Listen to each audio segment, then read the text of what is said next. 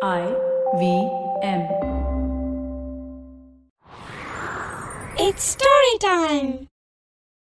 சாப்பாட்டு ராமனா இருந்த ஒரு மாப்பிள்ளைக்கு மாமியார் வீட்டில் என்ன நடந்துச்சுன்னு இந்த கதையில பார்க்கலாம் இது வரைக்கும் நம்ம சேனலுக்கு சப்ஸ்கிரைப் பண்ணலைன்னா உடனே சப்ஸ்கிரைப் பண்ணி பக்கத்தில் இருக்கிற பெல் பட்டனை கிளிக் பண்ணுங்க இந்த கதைகளை இப்போ நீங்க ஸ்டோரி டைம் தமிழ் யூடியூப் சேனல்லையும் ஐவிஎம் பாட்காஸ்ட் ஆப்லையும் மற்ற ஆடியோ தளங்களிலும் கேட்கலாம் ஸ்டோரி டைம் தமிழ் சேனலுக்காக உங்களுடன் ரவிசங்கர் பாலச்சந்திரன் ஒரு சின்ன விளம்பர இடைவேளைக்கு பிறகு கதையை கேட்கலாம்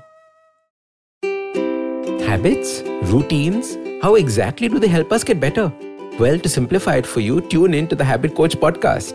I am Ashton Doctor and I'm going to be here to help you get better daily with some simple, easy to do habits that you can easily adapt to your life. So tune in to the Habit Coach podcast from Monday to Friday because I believe that awesome lives start with awesome habits. வாங்க கதையை தொடர்ந்து கேட்கலாம். வள்ளியூருங்கிற ஊர்ல மகாலிங்கம்னு ஒரு இளைஞன் இருந்தான். அவனுக்கு அப்பதான் திருமணமும் ஆயிருந்துச்சு. மகாலிங்கத்துக்கு சாப்பிட்றதுனா ரொம்ப பிடிக்கும். உணவும் சுவையாக இருக்கணும் அளவும் அதிகமாக இருக்கணும். அதை மாதிரி தான் அவன் சாப்பிடுவான். சாப்பிட உக்காந்தான்னா இனிமே ஒரு வாய் கூட சாப்பிட முடியாது அப்படிங்கிற நிலைமை வர வரைக்கும் சாப்பிட்டுக்கிட்டே இருப்பான். வீட்டில் இருக்கிற மற்றவங்களுக்கு சாப்பாடு இருக்கா இல்லையான்னு கூட அவன் கவலையே படமாட்டான். ஒவ்வொரு தடவை சாப்பிட்டு முடிச்சதும் ஒரு பாயில படுத்து அரை மணி நேரத்துக்கு உருண்டாதான் அவன் சாப்பிட்ட உணவு அவனுக்கு ஜீரணமாகும். சாப்பிட்றதுக்காகவே உயிர் வாழற மாதிரியான ஒரு வாழ்க்கையத்தான் மகாலிங்கம் வாழ்ந்துகிட்டு இருந்தான். திருமணமான புதுசுல அவனோட மனைவி சியாமலாவுக்கு ஒண்ணுமே புரியல. முதல்ல ரெண்டு பேருக்கான அளவுல சமைச்சாங்க. அவங்களுக்கு சாப்பாடு ஒண்ணுமே மீறல. அவங்க மறுபடியும் சமைச்சு சாப்பிடுற மாதிரி ஆயிடுச்சு. அடுத்த நாள் மூணு பேருக்கு தேவையான அளவுக்கு சமைச்சாங்க. அப்பையும் அவங்களுக்கு சாப்பாடு ஒண்ணுமே மீறல. மறுபடியும் சமைச்சு சாப்பிட்டாங்க. அஞ்சு பேருக்கு தேவையான அளவுக்கு சமைக்கும் போதுதான் சியாமலாவுக்கு சாப்பிட்றதுக்கு கொஞ்சம் கிடைச்சிச்சு. கணவன் பேய் தீனி திங்கறத பார்த்து அவங்களுக்கு கொஞ்சம் கவலையாகவும் இருந்துச்சு. மகாலிங்கத்துக்கிட்ட இன்னொரு கெட்ட பழக்கமும் இருந்துச்சு.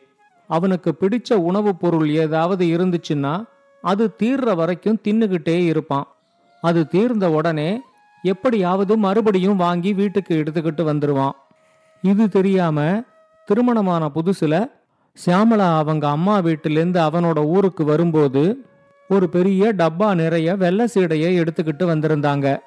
அந்த வெள்ளை சீடைய கொஞ்சம் தின்ன உடனேயே மகாலிங்கத்துக்கு அதோட சுவை ரொம்ப பிடிச்சு போச்சு. ஒவ்வொரு நாள் காலையிலையும் எழுந்திருச்சு பல்ல தேய்ச்ச உடனே ஒரு அஞ்சாறு வெள்ளை சீடைய திங்கரத்தை வழக்கமா வச்சுக்கிட்டான். இந்த வெள்ளை சீடை ரொம்ப நல்லா இருக்கே இதை யார் செஞ்சது? அப்படின்னு சியாமளா கிட்ட கேட்டப்போ அவங்க எங்க அம்மா தான் இதெல்லாம் செஞ்சாங்க அப்படின்னு சொல்லிட்டாங்க. ஆனா மகாலிங்கம் என்ன நோக்கத்தோட அந்த கேள்வியை கேட்டாங்கிறத சியாமளா புரிஞ்சுக்கவே இல்லை. ஒரு மாசம் வச்சிருந்து திங்க வேண்டிய வெள்ளை சீடைகளை இருபதே நாள்ல மகாலிங்கம் தின்னு தீத்துட்டான். அடுத்த நாள் காலையில திங்கறதுக்கு வெள்ளை சீடை இல்லைங்கிற நிலைமை வரும்போது அவனுக்கு வாயெல்லாம் நம நமன்னு இருந்துச்சு. எப்படியாவது வெள்ளை சீடைய தின்னா மட்டும்தான் தன்னால அடுத்த வேலையில கவனத்தை செலுத்த முடியும் அப்படிங்கறத மகாலிங்கம் புரிஞ்சுக்கிட்டான். உடனே அவன் சியாமலா கிட்ட இன்னைக்கு நாம ரெண்டு பேரும் அந்தியூர் போறோம். உங்க அம்மா அப்பாவை பார்த்துட்டு வரப்போறோம் அப்படின்னு சொன்னான். அந்தியூர் போய் மாமியார் வீட்டில் ஒன்று ரெண்டு நாள் தங்கி இருந்துட்டு மறுபடியும் ஒரு டப்பா நிறைய வெள்ளை சீடைகளை வாங்கிக்கிட்டு அங்கேருந்து திரும்ப தன்னோட ஊருக்கு வந்து சேர்ந்தான். இந்த தடவையும் இருபது நாளைக்குள்ள அந்த வெள்ளை சீடைகள் தீர்ந்து போச்சு. மறுபடியும் சியாமலாவும் மகாலிங்கமும் அந்தியூர் வந்த உடனே அவனோட மாமியார் மங்களத்துக்கு கொஞ்சம் ஆச்சரியமா இருந்துச்சு. இந்த தடவை சியாமளா அவங்க அம்மா கிட்ட அவரு வெள்ளை சீடைய வாங்கிக்கிட்டு போறதுக்கு தான் அடிக்கடி அந்தியூர் வராரு அப்படின்னு நேரடியாவே சொல்லிட்டாங்க. சியாமளா சொன்னதை கேட்டதும் மங்களத்துக்கு கொஞ்சம் கவலையா இருந்துச்சு. ஏன்னா அவங்களுக்கு வெள்ளை சீடை செய்யவே தெரியாது. லட்சுமிங்கிற சமையல்கார அம்மா கிட்ட வெள்ளை சீடைய செஞ்சு வாங்கி அதைத்தான் சியாமளா வீட்டுக்கு அனுப்பிக்கிட்டு இருந்தாங்க. இந்த நாலு மாசத்துல மகாலிங்கம் ஆறு தடவை வந்து வெள்ளை சீடை டப்பாக்களை வாங்கிக்கிட்டு போனது அவங்களுக்கே கொஞ்சம் சங்கடமா தான் இருந்துச்சு. சில சமயம் சியாமலா மகாலிங்கத்துக்கிட்ட அடிக்கடி மாமியார் வீட்டுக்கு போனா மதிப்பே இருக்காது அப்படின்னு சொல்லி பார்த்தாங்க. ஆனா மகாலிங்கம் அதெல்லாம் காதலியே வாங்கிக்கல. ஒரு தடவை சியாமலாவும் மகாலிங்கமும் அந்தியூர் வந்திருந்தப்போ சியாமலாவோட அப்பா அவங்க கிட்ட நீ இன்னைக்கு அம்மா ஊருக்கு கிளம்புற? அப்படின்னு கேட்டாரு. உடனே மங்களம் குறுக்கிட்டு அதெல்லாம் இல்லை. வெள்ளை சீடு டப்பா இல்லாம மாப்பிள்ள நம்ம விட்டு படிய தாண்ட மாட்டாரு. நான் இன்னைக்கே லட்சுமி அம்மா கிட்ட சொல்லி ஒரு டப்பா நிறைய வெள்ளை சீடைய செய்யறதுக்கு ஏற்பாடு செய்யறேன் அப்படின்னு சொன்னது சியாமளாவுக்கு ரொம்ப வருத்தமாகவும் அவமானமாகவும் இருந்துச்சு. ஆனா மகாலிங்கம் அதை அவமானமாவோ இல்ல தன்னோட தன்மானத்துக்கு இழுக்காவோ எடுத்துக்கல. ஏன்னா அவன் இப்ப கிட்டத்தட்ட வெள்ளை சீடைக்கு அடிமையாயிருந்தான். வெள்ளை சீடைய தின்னாம தன்னால இருக்கவே முடியாது அப்படிங்கிற அளவுக்கு அவனோட நிலைமை வந்துருச்சு. மங்களம் தன்னோட வீட்டுல வேலை செஞ்சுக்கிட்டு இருந்த வேலுவை கூப்பிட்டு அரிசி வெல்லம் எண்ணெய் எல்லாம் இதுல இருக்கு. இதை எடுத்துக்கிட்டு நேர லட்சுமி அம்மா வீட்டுக்கு போய் நீ அங்கேயே இருந்து வெள்ளை சீடைகளை செஞ்சு வாங்கி எடுத்துக்கிட்டு வா அப்படின்னு சொன்னாங்க. வேலு அன்னைக்கு விடுமுறை எடுத்துக்கிட்டு மனைவியோட மாமியார் வீட்டுக்கு போலாங்கிற ஒரு திட்டம் வச்சிருந்தான். ஆனா திடீர்னு இப்படி ஒரு வேலை வந்ததுனால அவனால அவனோட மாமியார் வீட்டுக்கு போக முடியல. எண்ணெயும் அரிசி வெல்லத்தையும் எடுத்துக்கிட்டு லட்சுமி அம்மா வீட்டுக்கு போற வழியில அவன் தன்னோட வீட்டுக்கு போய் மனைவி கிட்ட இன்னைக்கு உங்க அம்மா வீட்டுக்கு போக முடியாது. எனக்கு வெள்ளை சீடைய செஞ்சு வாங்கிக்கிட்டு வர்ற வேலை வந்துருச்சு. நாளைக்கு போகலாம் அப்படின்னு சொன்னான். வேலு சொன்னதை கேட்டதும் அவனோட மனைவிக்கு ரொம்ப கோபம் வந்துருச்சு. சியாமளா மட்டும் மாசத்துக்கு ரெண்டு தடவை அவங்க அம்மா வீட்டுக்கு வரலாம். நான் ஒரு தடவை எங்க அம்மா வீட்டுக்கு போகணும்னு நினைச்சா ஆயிரத்தெட்டு வேலையை கொடுத்து அதை கெடுக்கிறாங்க அப்படின்னு மங்களத்தையும் சியாமளாவையும் திட்டினாங்க. வேலு லட்சுமி அம்மா வீட்டுக்கு போனப்போ அங்க மூணு நாலு குழந்தைங்களோட அவங்க விளையாடிக்கிட்டு இருந்தாங்க. வேலு வெள்ளை சீடைய பத்தி சொன்னதும் உங்க மங்களத்தம்மாவுக்கு இதே வேலையா போச்சு. வெள்ளை சீடை செய்யறதுன்னா அடுப்படியில ரெண்டு மணி நேரத்துக்கு மேல நிக்கணும். செய்யற வேலைக்கு பணமாவது கொடுக்கறாங்களான்னு பார்த்தா அதுவும் இல்ல. இன்னைக்கு என்னால செஞ்சு கொடுக்க முடியாது. எங்க அக்காவோட குழந்தைங்க வீட்டுக்கு வந்திருக்காங்க. நான் அவங்களோட கொஞ்சம் நேரத்தை செலவிடணும். நாளைக்கு வேணா செஞ்சு தரேன். ஆனா ஒவ்வொரு தடவையும் அவங்க கேட்குற அளவுக்கு என்னால வெள்ளை சீடை செஞ்சு கொடுக்க முடியல. இனிமே வெள்ளை சீடை செஞ்சு கொடுக்கறதையே நான் நிறுத்திடலாமான்னு பாக்கறேன் அப்படின்னு சொன்னாங்க. அவங்க சொன்னதை கேட்டதும் வேலுவுக்கும் கொஞ்சம் ஆச்சரியமா தான் இருந்துச்சு. அவனுக்கும் ஒவ்வொரு தடவையும் லட்சுமி அம்மா வீட்டுக்கு வந்து வெள்ளை சீடையை செஞ்சு வாங்கி எடுத்துக்கிட்டு போறது பெரிய சிரமமா தான் இருந்துச்சு. ஆனா மகாலிங்கம் யாரோட சிரமத்தையும் புரிஞ்சுக்காம வெள்ளை சீடை வேணும்னு கேட்டு பிடிவாதமா இருக்கிறது வேலுவுக்கும் கொஞ்சம் எரிச்சலை கொடுத்துச்சு. இந்த வெள்ளை சீடை விவகாரத்துக்கு இதோட ஒரு முடிவு கட்டணும் அப்படின்னு வேலு யோசிச்சான். அவனுக்கு ஒரு யோசனை தோணிச்சு. உடனே அவன் லட்சுமி அம்மா கிட்ட உங்களுக்கு வெள்ளை சீடை செஞ்சு கொடுத்ததுக்காக எவ்வளவு பணம் வரணும் அப்படின்னு கேட்டான். அவங்க ஆயிரம் ரூபாய் வரணும் அப்படின்னு சொன்னாங்க. வேலு உடனே அவங்க கிட்ட இன்னைக்கு உங்களுக்கு அந்த பணம் வர்றதுக்கு நான் ஏற்பாடு செய்யறேன். அதோட இனிமே இந்த வெள்ளை சீடை செய்யற பிரச்சனை உங்களுக்கு வராமலும் நான் பாத்துக்கறேன் அப்படின்னு சொல்லி தன்னோட திட்டத்தை அவங்க கிட்ட சொன்னான். லட்சுமி அம்மாவும் அவனோட திட்டத்துக்கு ஒத்துக்கிட்டு அவன் சொன்ன மாதிரியே செய்யறேன்னு சொன்னாங்க. வேலு திரும்ப கிளம்பி மங்களத்தம்மா வீட்டுக்கு வந்தான். அன்னைக்கு வெள்ளை சீடை கிடைக்காதுன்னு தெரிஞ்சதும் மகாலிங்கமும் தன்னோட பயணத்தை அடுத்த நாளைக்கு ஒத்தி வச்சிட்டான். அன்னைக்கு சாயங்காலம் மகாலிங்கம் தனியா இருக்கும்போது வேலு அவங்கிட்ட லட்சுமி அம்மா நமக்கு வெள்ளை சீடைய நாளைக்கு தான் செஞ்சு கொடுக்க முடியும்னு சொன்னாங்க. ஆனா அவங்க தன்னோட அக்கா குழந்தைங்களுக்காக இன்னைக்கே நெய்ய போட்டு வெள்ளை சீடைய செஞ்சிருக்காங்க. அந்த குழந்தைங்க வெள்ள சீடை திங்கறத நானே பார்த்தேன். அவ்வளவு வாசனையா இருந்துச்சு. எனக்கே ரெண்டு வெள்ளை சீடை திங்கணும் போல இருந்துச்சு அப்படின்னு சொன்னான். வேலு சொன்னதை கேட்டதும் மகாலிங்கம் ரொம்ப பரபரப்பாயிட்டான். அவனால அவனோட ஆசைய அடக்கவே முடியல. எனக்கும் ரெண்டு வெள்ளை சீடை கிடைச்ச எவ்வளவு நல்லா இருக்கும் அப்படின்னு வேலு கிட்ட கேட்டான். வேலு உடனே அது ஒரு பெரிய பிரச்சனையே இல்ல. வெள்ளை சீடை செஞ்சதுக்கான பணத்தை இன்னும் லட்சுமி அம்மாவுக்கு நாம கொடுக்கல. ஆயிரம் ரூபாய் கொடுக்கற மாதிரி ஆகுது. அந்த பணத்தை எடுத்துக்கிட்டு பொழுது இருட்டுற நேரத்துக்கு அவங்க வீட்டுக்கு போனா பணத்தையும் கொடுத்துட்டு நாலு வெள்ளை சீடையையும் தின்னுட்டு வந்துடலாம் அப்படின்னு சொன்னான்.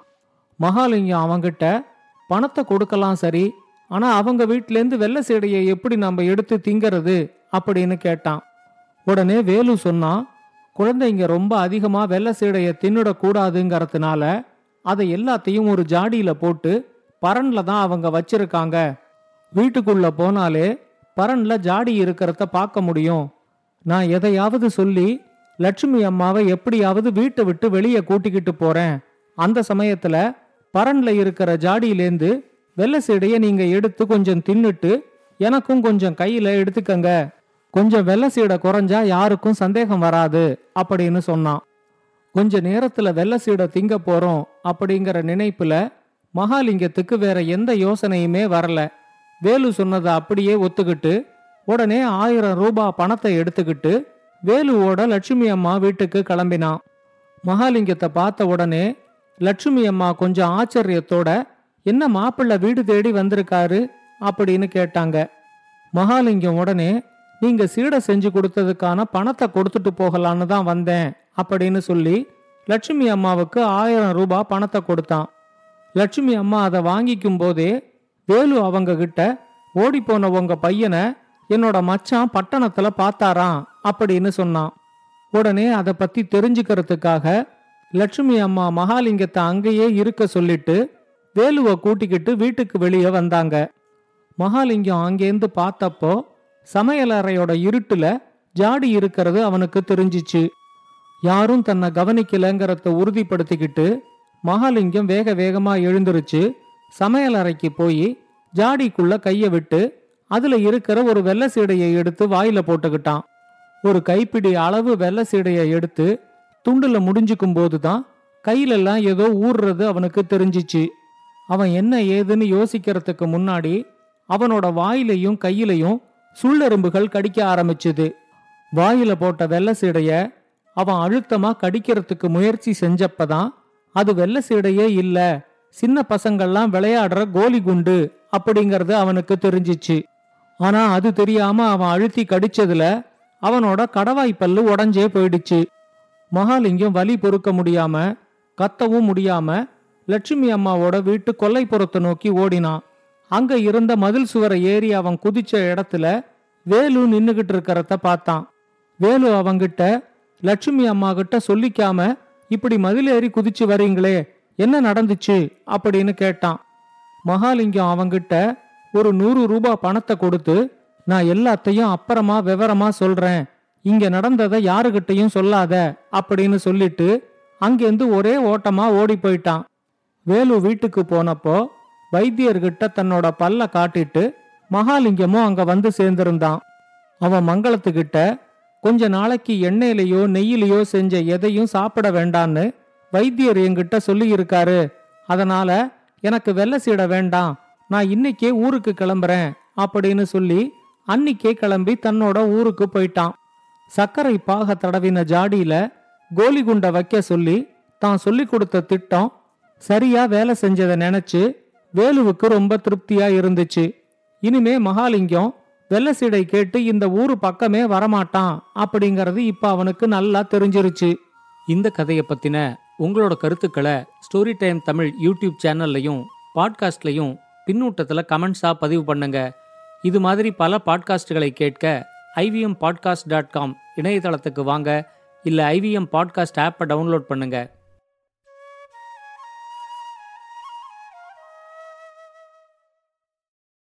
Hey, everybody, it's been a great week on the IBM Podcast Network. On the Storytellers and Storysellers podcast, Vineet talks to the youngest gaming creator, Ujwal Chaurasia. He shares his content strategy and how he went from his first 1,000 subscribers to 20 million on YouTube. On Simplify, Shriketh is back after two years in Kuala Lumpur. The gang ask him about the differences between the two countries, work-wise, culture-wise, and infrastructure-wise. On the Edges and Sledges Cricket podcast, Varun, DJ, and Ashwin discuss CSK winning its fourth IPL title, the beginning of the T20 World Cup, and India squad. Monica Halan has a new book, Let's Talk Money. You've worked hard for it, now make it work for you. She joins Anupam on Pesa Vesa and they discuss the ins and outs of the book. And on All Things Policy, Aditya Parikh talks to Serbian journalist and geopolitical analyst Nikola Mikovic about the impending hostilities between Serbia and Kosovo. Do follow us on social media. We're IVM Podcast on Twitter, Facebook, Instagram, and LinkedIn. And remember, if you're enjoying this show or any of other shows for that matter, please do tell a friend. And finally, we'd like to thank our sponsors this week Cred, Bank of Baroda, Quarter, CoinSwitch Kuber, Slay Coffee, Intel, Kotak Mahindra Bank, and Oxfam India. Thank you so much for making this possible. Don't you think that if everyone around you is getting smart, you better be smarter? Hey there, I'm the traveling professor Siddharth Deshmukh, and I'm back with season two of my podcast to make you smarter. Smarter with Sid. What's this season's focus about? Well, it's about 10 minute nuggets that will make you stand out at work. It's time to go from smart to smarter. Tune in every Tuesday and Thursday and become smarter with Sid.